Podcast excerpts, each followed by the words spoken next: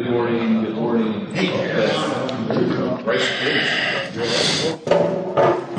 Mike, check. Good. Like who? Good to see y'all today. Check. Welcome. Grace and peace. Uh, just want to thank everybody uh, for your uh, words of encouragement and uh, support. Pastor Kurt, thanks for, for leading the charge the last three weeks. Uh, just during my mom's passing, uh, I really, really appreciate everybody.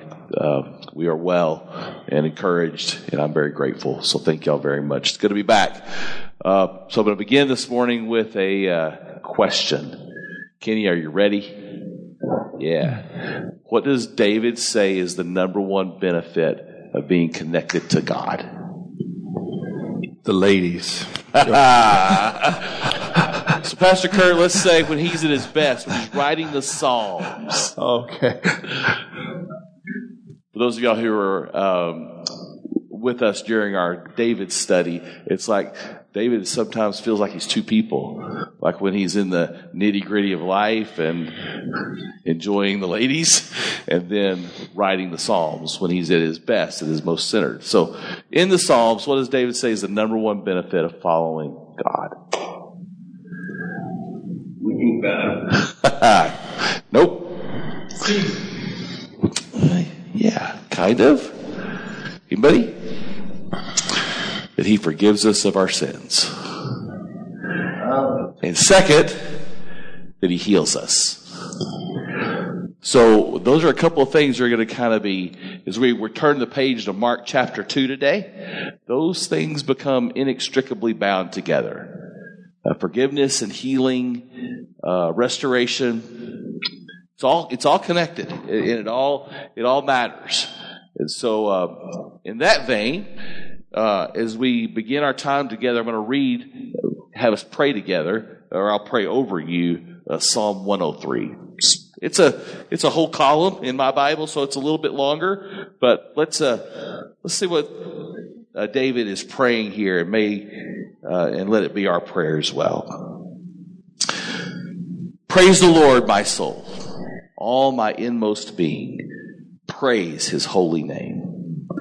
Praise the Lord, my soul, and forget not all his benefits, who forgives all your sins and heals all your diseases, who redeems your life from the pit and crowns you with love and compassion, who satisfies your desires with good things so that your youth is renewed like the eagles. The Lord's work, the Lord works righteousness and justice for all the oppressed he made known his ways to Moses, his deeds to the people of Israel. The Lord is compassionate and gracious, slow to anger, abounding in love. He will not always accuse, nor will he harbor his anger forever. He does not treat us as our sins deserve or repay us according to our iniquities. For as high as the heavens are above the earth, so great is his love for those who fear him. As far as the east is from the west, so far has he removed transgressions from us. As a father has compassion on his children, so the Lord has compassion on those who fear him. For he knows how we are formed. He remembers that we are dust. The life of mortals is like grass. They flourish like a flower of the field. The wind blows over it and it is gone and its place remembers it no more. But from everlasting to everlasting, the Lord's love is with those who fear him and his righteousness with their children's children, those who keep his covenant and remember to obey his precepts. The Lord has established his throne in heaven and his kingdom rules over all. Praise the Lord, you who angels, you mighty ones who do his bidding, who obey his word. Praise the Lord, all his heavenly hosts, you, you his servants who do his will. Praise the Lord, all his works, everywhere in his dominion. Praise the Lord, my soul. And everyone said, Amen. Well, let's take a look at chapter 2, verse 1. Several days later, Jesus returned to Capernaum, and the news of his arrival spread quickly throughout the town. So remember that Capernaum is uh, on the north shore of the Sea of Galilee. It's part of this region where uh, Jews, it's, it's the Jewish neighborhood. Um, it's sort of one of, well, it's the largest boom town on the north shore. The uh, Jews are now selling fish to the Romans. Uh, the Romans grind it up and ferment it, which is about as terrible as I can imagine. Um, but this is a way to make money during the occupation. So Jesus' new ministry center, adopted home, is this Capharnaum, uh, Capernaum in Greek. Uh, and his his ministry has just it, it's it's a grass fire. It, it's taken off. Uh, people are surprised with the way he's teaching. They're pumped up. Man. They're pumped up. And some of what I think Jesus fears about the miracles is starting to happen. I mean, remember last week we looked at the fact that he has this love-hate relationship with the miracles. He, he really wants to help people. That's his heart, his passion. But his goal is not to open a hospital. His goal is bigger than that. And he knows that people are addicted, in a sense, to these miracles. Uh, it very quickly turns into God, do what I tell you. And he's not interested in that. So he tries to come back, verse 2. Soon the house where he was staying was so packed with visitors that there wasn't room for one more person, not even outside the door. So again, it's, it's mob. It's, it's out of control. But I, I was watching uh, some news yesterday about uh, the votes in Ukraine, or, or the, the Russians now are having this referendum, right? And just imagine how terrible that is. You know, the Russians are occupying you, they're sending you to vote, there's soldiers all over the street. So imagine, you know, in the middle of that, somebody opened a hospital uh, that could heal people, take care of people, provide food, safety. Uh, that what kind of desperation would that be to get there? I think that's what you're seeing here. Uh, people are excited about Jesus, but it's just it's a nightmare that they're living. Um, as he preached the word to them, four men arrived carrying a paralyzed man on a mat.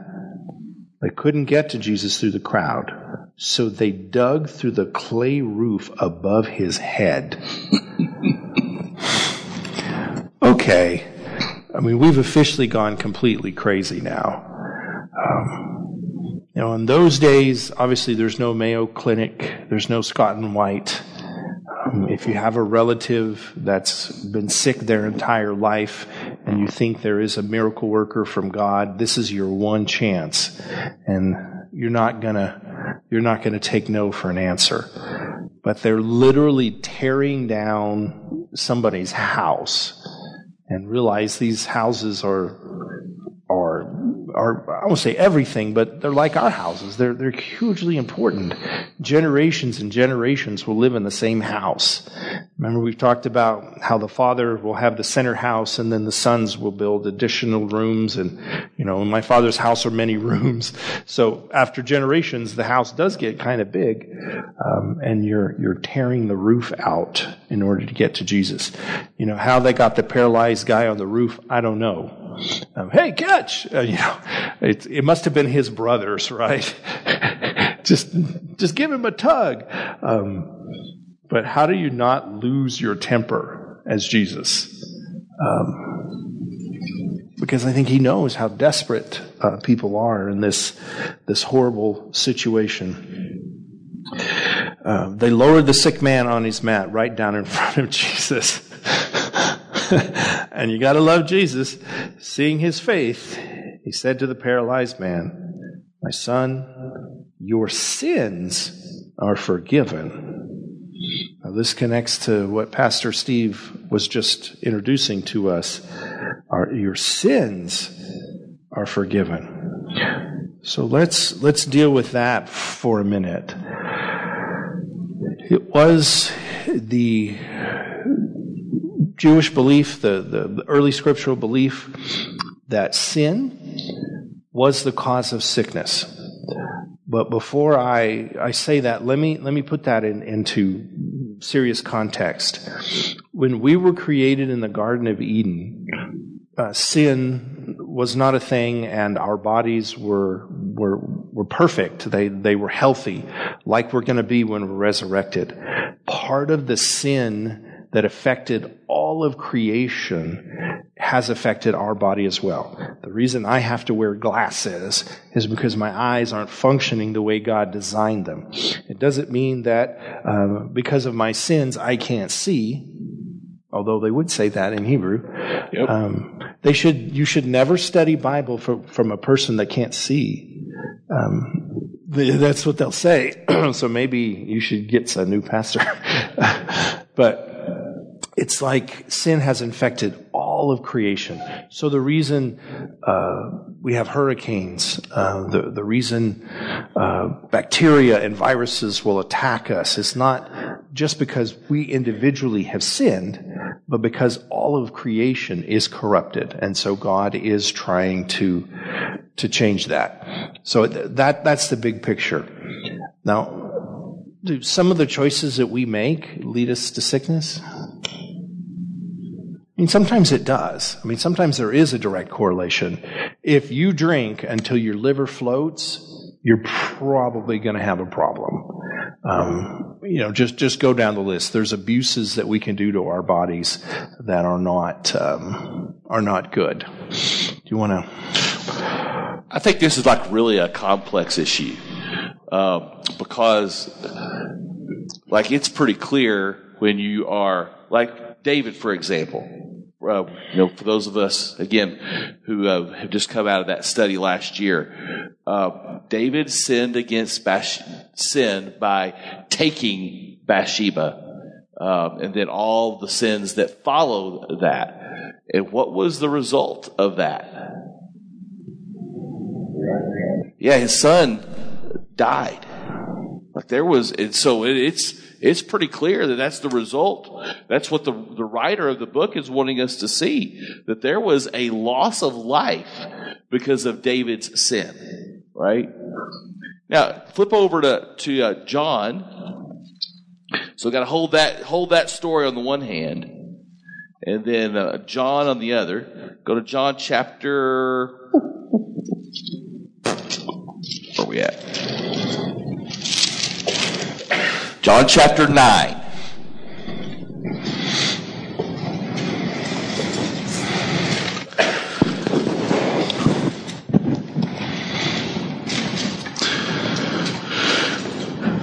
Verse 1 As he went along, this is Jesus, as he went along, he saw a man blind from birth.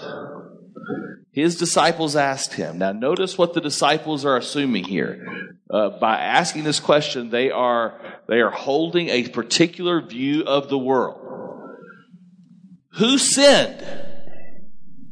So, see the blind man? They believe that that blindness is a direct result of sin. Who sinned? This man or his parents that he was born blind?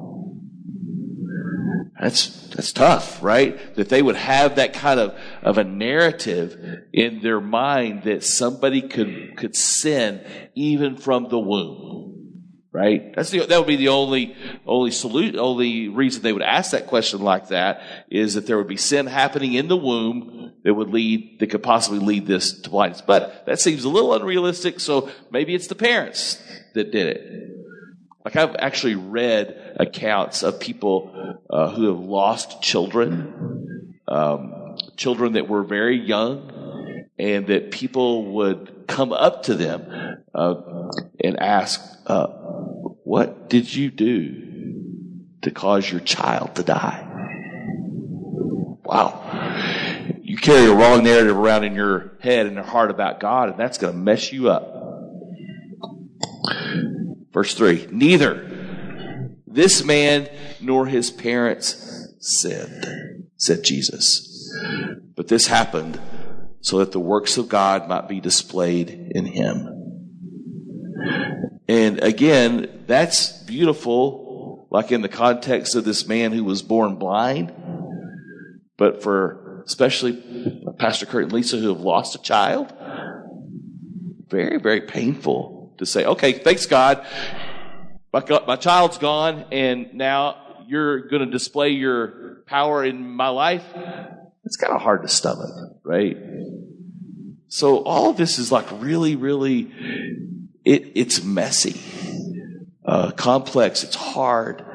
Um, but I think that's one of the, the things that we, we fail to understand and grasp is that the pervasiveness and the brokenness of sin from the garden, as Pastor Kurt said, it impacts the world.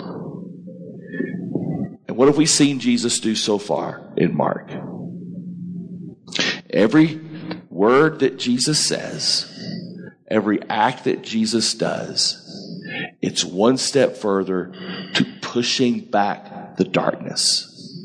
Like when you drive out a demon, that is sin has had its way in some way in that person's life.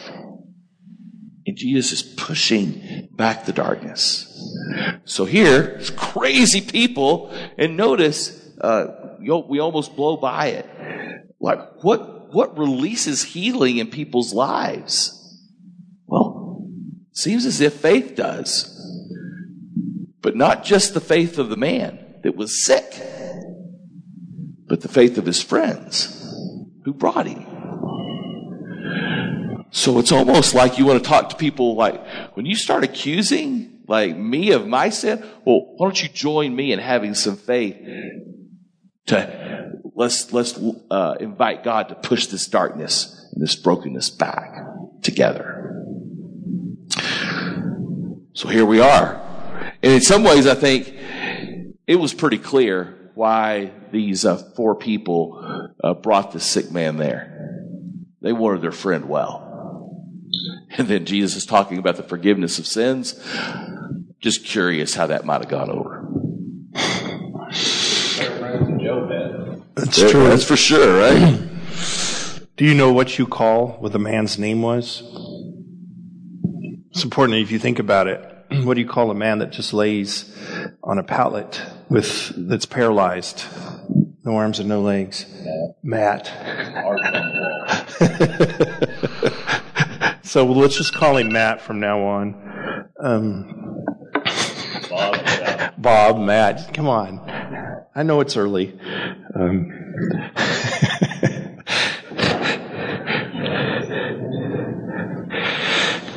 so Jesus heals him by forgiving him of his sins. Now, in David's psalm, who forgives sins? And what did Jesus just do? Again, this is very classic uh, rabbinic teaching. Um, the the way that we should I understand Jesus and the way that um, he, I think God still acts towards us. A lot of times we want Jesus to say, "Well, you're lucky, uh, Matt, because I am God, and I'm going to forgive your sins today, and you're going to get up and walk." And thus we have it confirmed. You know, I am God, and I'm going to do all these things. But Jesus, I think, is not only talking about the sin thing because that's in relation to it, but it's a way that he's going to reveal to all participants here that he is God. Remember, Mark's purpose in all of this is to demonstrate the Besorah, that the gospel, that the Messiah has come, and the Messiah is the new source of authority in the world. And the way the Messiah, in a sense, is revealing himself is by driving back the darkness. The blind are seeing, the lame are walking. The, the, the world is getting back the way it's supposed to be. Um, that process is beginning. Now, as we said, Jesus is attracting all sorts of crowds. I mean, this has become the focus of his entire little world in Galilee. What happens to pastors when other pastors get popular?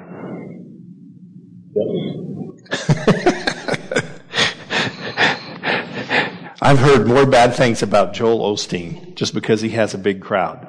Now, I don't particularly like Joel Osteen, but we all get a little, ministers are almost human. We'll get our nose bent out of shape. Well, he, he's got a big, big following. He must be doing something wrong.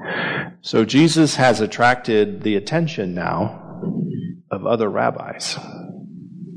And this is where we go back to something that Mark really laid out for us. He's, he's taught it to us twice. So Jesus is teaching with authority. Now, what does that mean? You remember?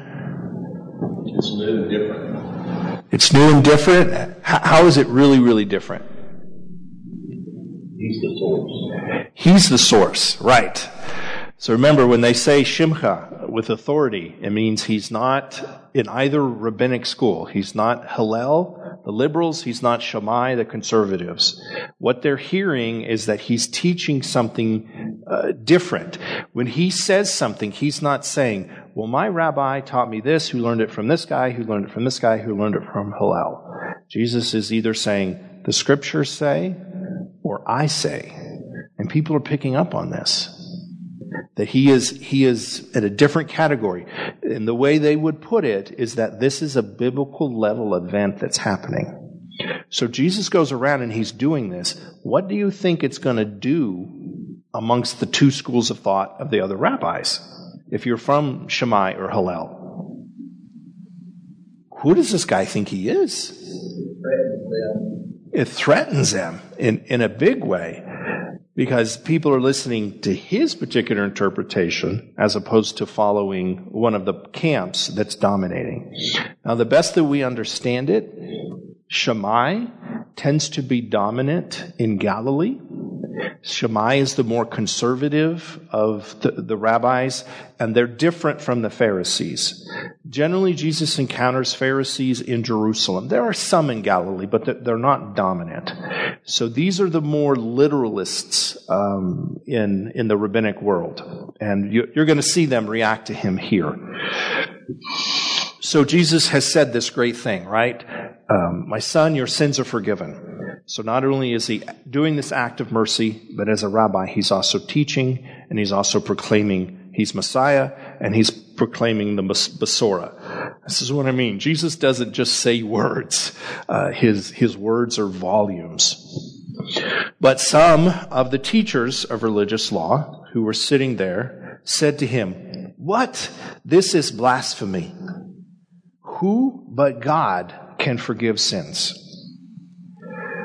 So stop for a minute and ask yourself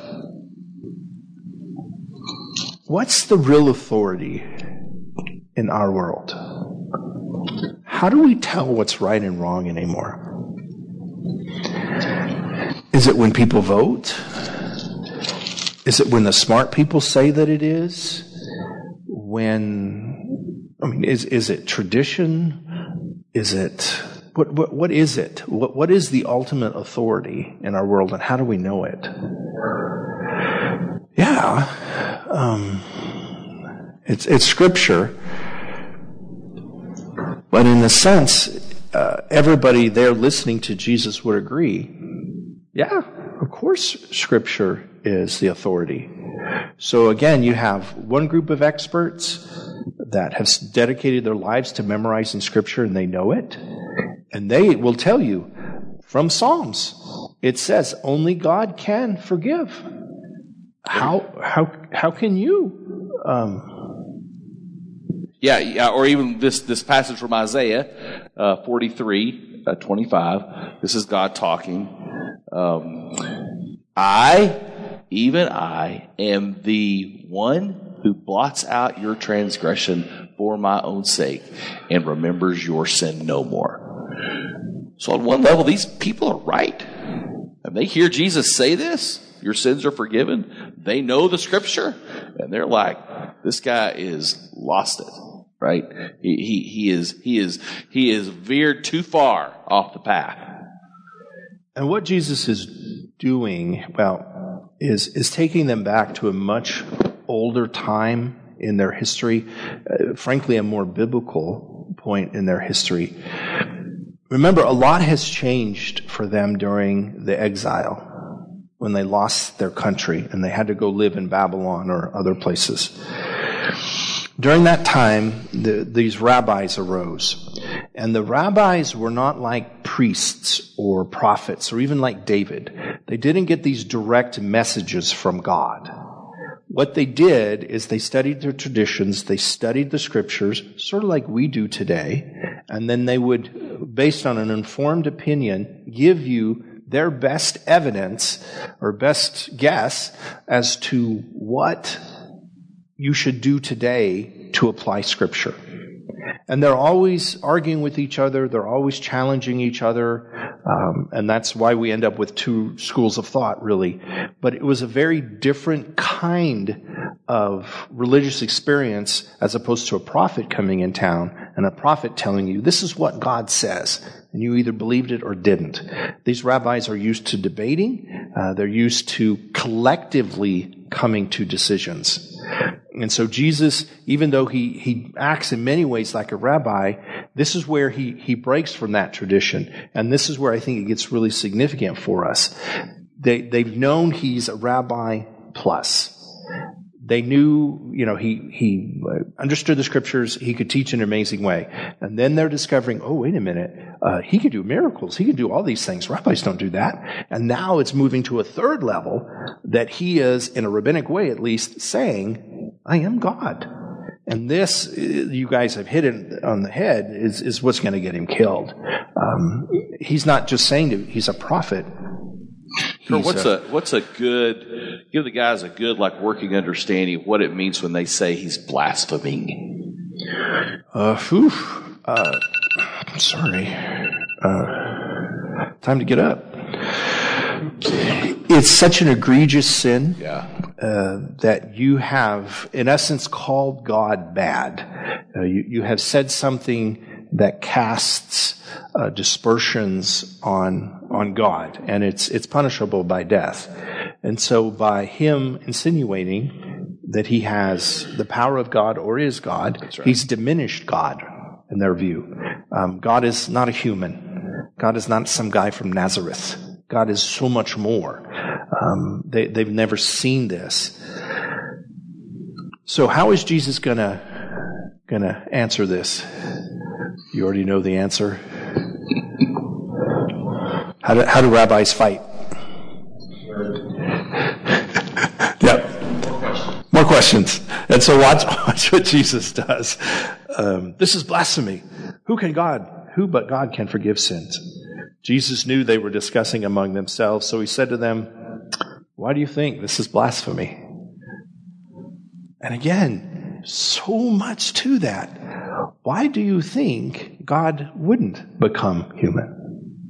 Why do you think God would not stand here with you? Why do you think I am not God? I mean, it's just, it, it, well, it's so, so brilliant. So again, more questions. Is it easier to say to the paralyzed man, your sins are forgiven? or get up, pick up your mat, and walk. So, what, what what's harder here? Um, to release him from sins that maybe he's committed, or uh, just as existing as a human, he has original sin that have affected him. Uh, how hard is it to forgive that versus to heal him? And you, you see what rabbis do? I mean, as you answer that question, they're trapped. Which is harder, would you imagine? I think it's easy to say your sins are forgiven. Sure. There's no proof. There's no proof. But the Matt getting up and running around, that's proof. Uh, it, it's hard to to get into that and realize again, masterful how this is done. So Jesus is saying, you know, this man had faith. This man's family had faith and they brought him here. Look what they did to get him here. And you're unmoved by that. I mean, Steve does a really good job of, of what is God's nature. Yeah. I mean, he, he is compassionate. And so this very act of God has not moved them. What has moved them is someone claiming something that they traditionally have not understood to be true. So they don't rejoice that a person has been healed. They didn't say, Oh, praise God. But l- let me ask you a question. Are you saying they immediately go to blasphemy. Um, someone's been helped, but uh, you don't seem to care about that. Someone is about to be helped. That's true. That's true. I will prove that I, the Son of Man, have the authority on earth to forgive sins. Now, this is a phrase that you really, really need to learn in all of the Gospels. I would underline it, highlight it, circle it, Son of Man. Is this the first time it's used in Mark? I, Do y'all remember? I think it is. I'm going to find out while you keep talking. Okay. So in English, if you translate this literally, it doesn't mean anything. I mean, son of a man, we're all son of men. Uh, except for in our new world, maybe that's not true. but it's the way God created the world, everybody's the son of a man. Well, you know, the, the, the offspring of a man. But anyway, this is a specific loaded phrase that comes out of the Old Testament, specifically Daniel. There was a vision It is the first time. the first time. There was a vision Daniel had at the end of the world uh, in which uh, everybody is being judged. Uh, it is what we also see in Revelation. So the the book of life is opened up. Hundreds of millions of angels are in attendance. Everybody that has ever existed stands before God and they're being judged. So, in many ways, it was what they expected. But then Daniel sees something in this vision that he's never seen before. He looks at the throne of God, and it's just this incredible light. He, he can't, he knows there's a figure on the throne, but he can't, he can't look at it. It's like staring into the sun. It's so bright. But he begins to see a figure standing next to God on the throne. And again, imagine you're looking into the most incredible bright light. All he can tell about the second figure on the th- next to the throne, it's not on the throne, but it's next to the throne, is that it's in the shape of a man.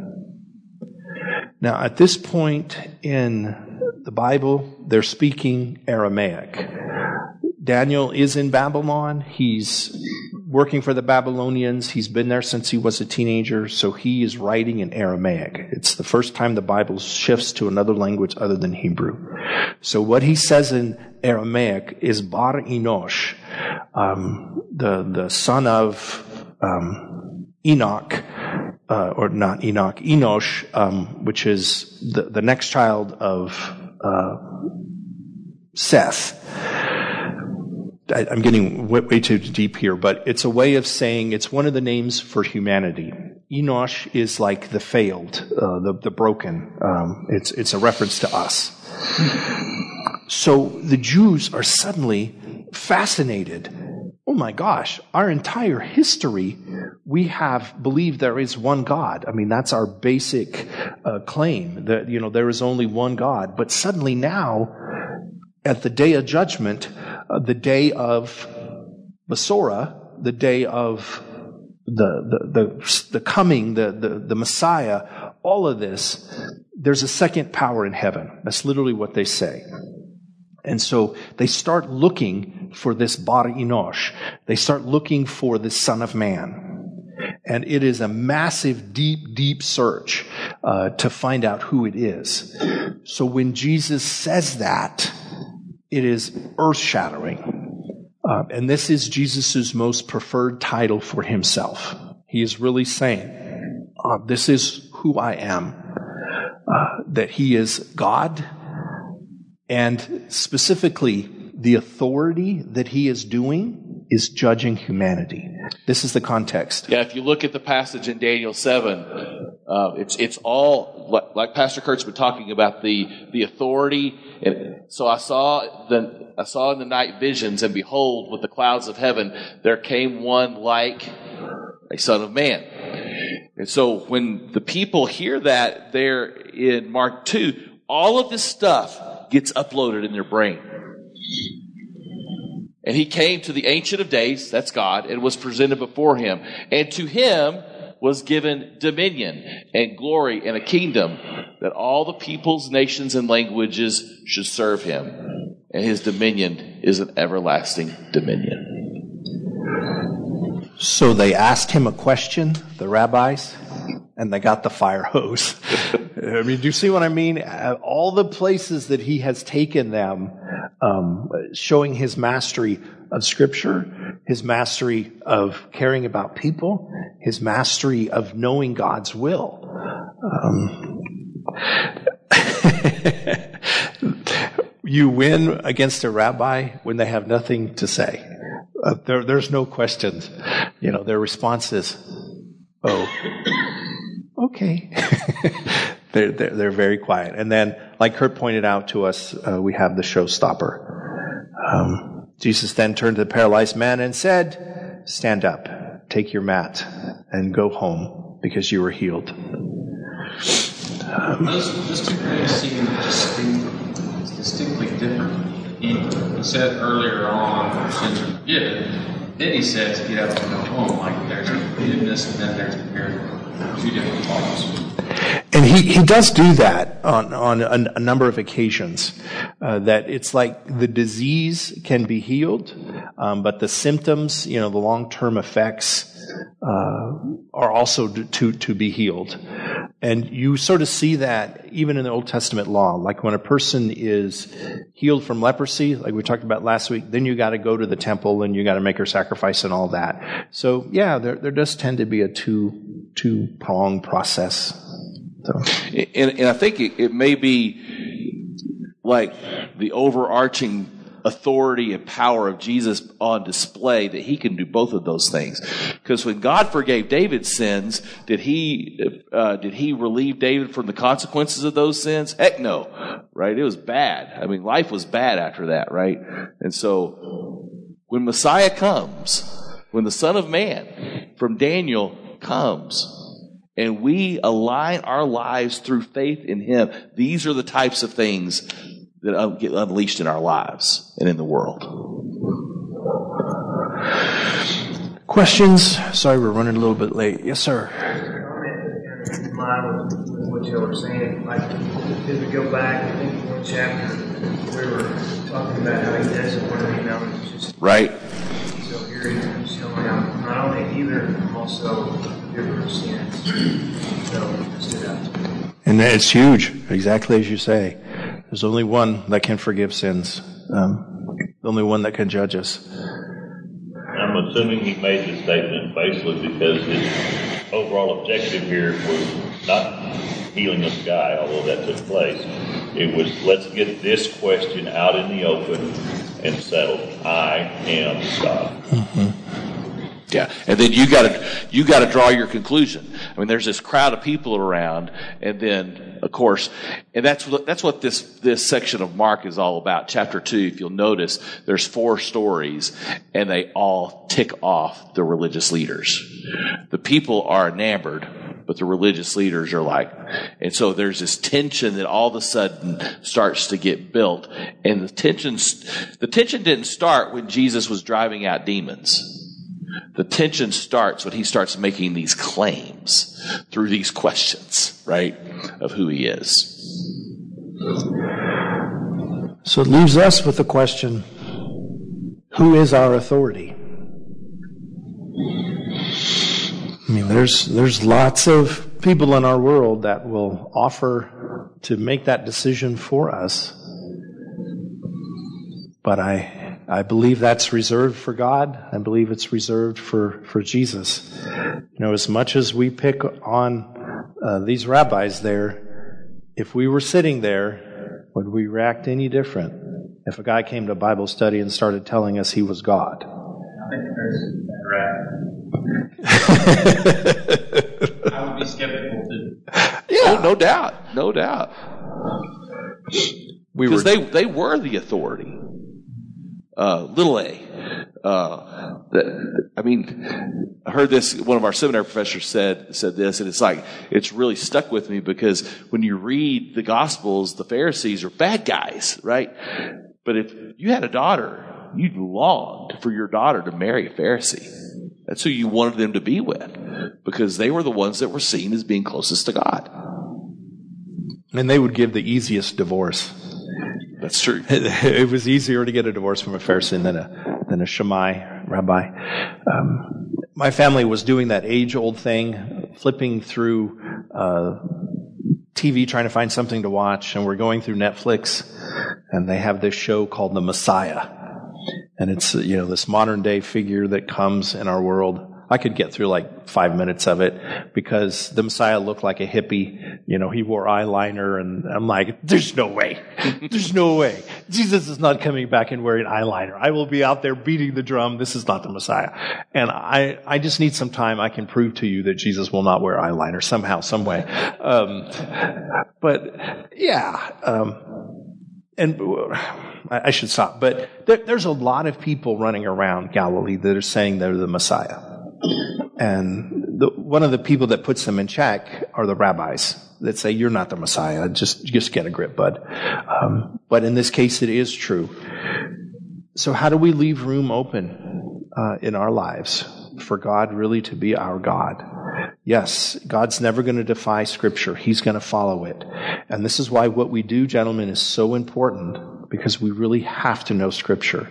Not as people twist it and use it, not as it's presented to us sometimes devotionally where it's cut up and it's really digestible and it's easy, but getting into the hard stuff like David losing a, a child. What is the son of man? These hard things, because when we know it, then we know Christ, we know God, and we can have a better shot. God is at work in our world today as much as he was that day. And we have to see it and watch it to follow the Holy Spirit um, in, in a real way. Yeah. All right, let's pray. Father our God, we thank you that we are taught, that we see, that your word is made available to us. We rejoice that all of us will see you one day. That event that Daniel described, we will also be witnesses to it as we stand there with the collective testimony of Scripture and see you before the throne of God, calling out the names of all those that truly knew you. We fervently pray that our sins will be forgiven, that our name will be called out, and we will join you in all eternity.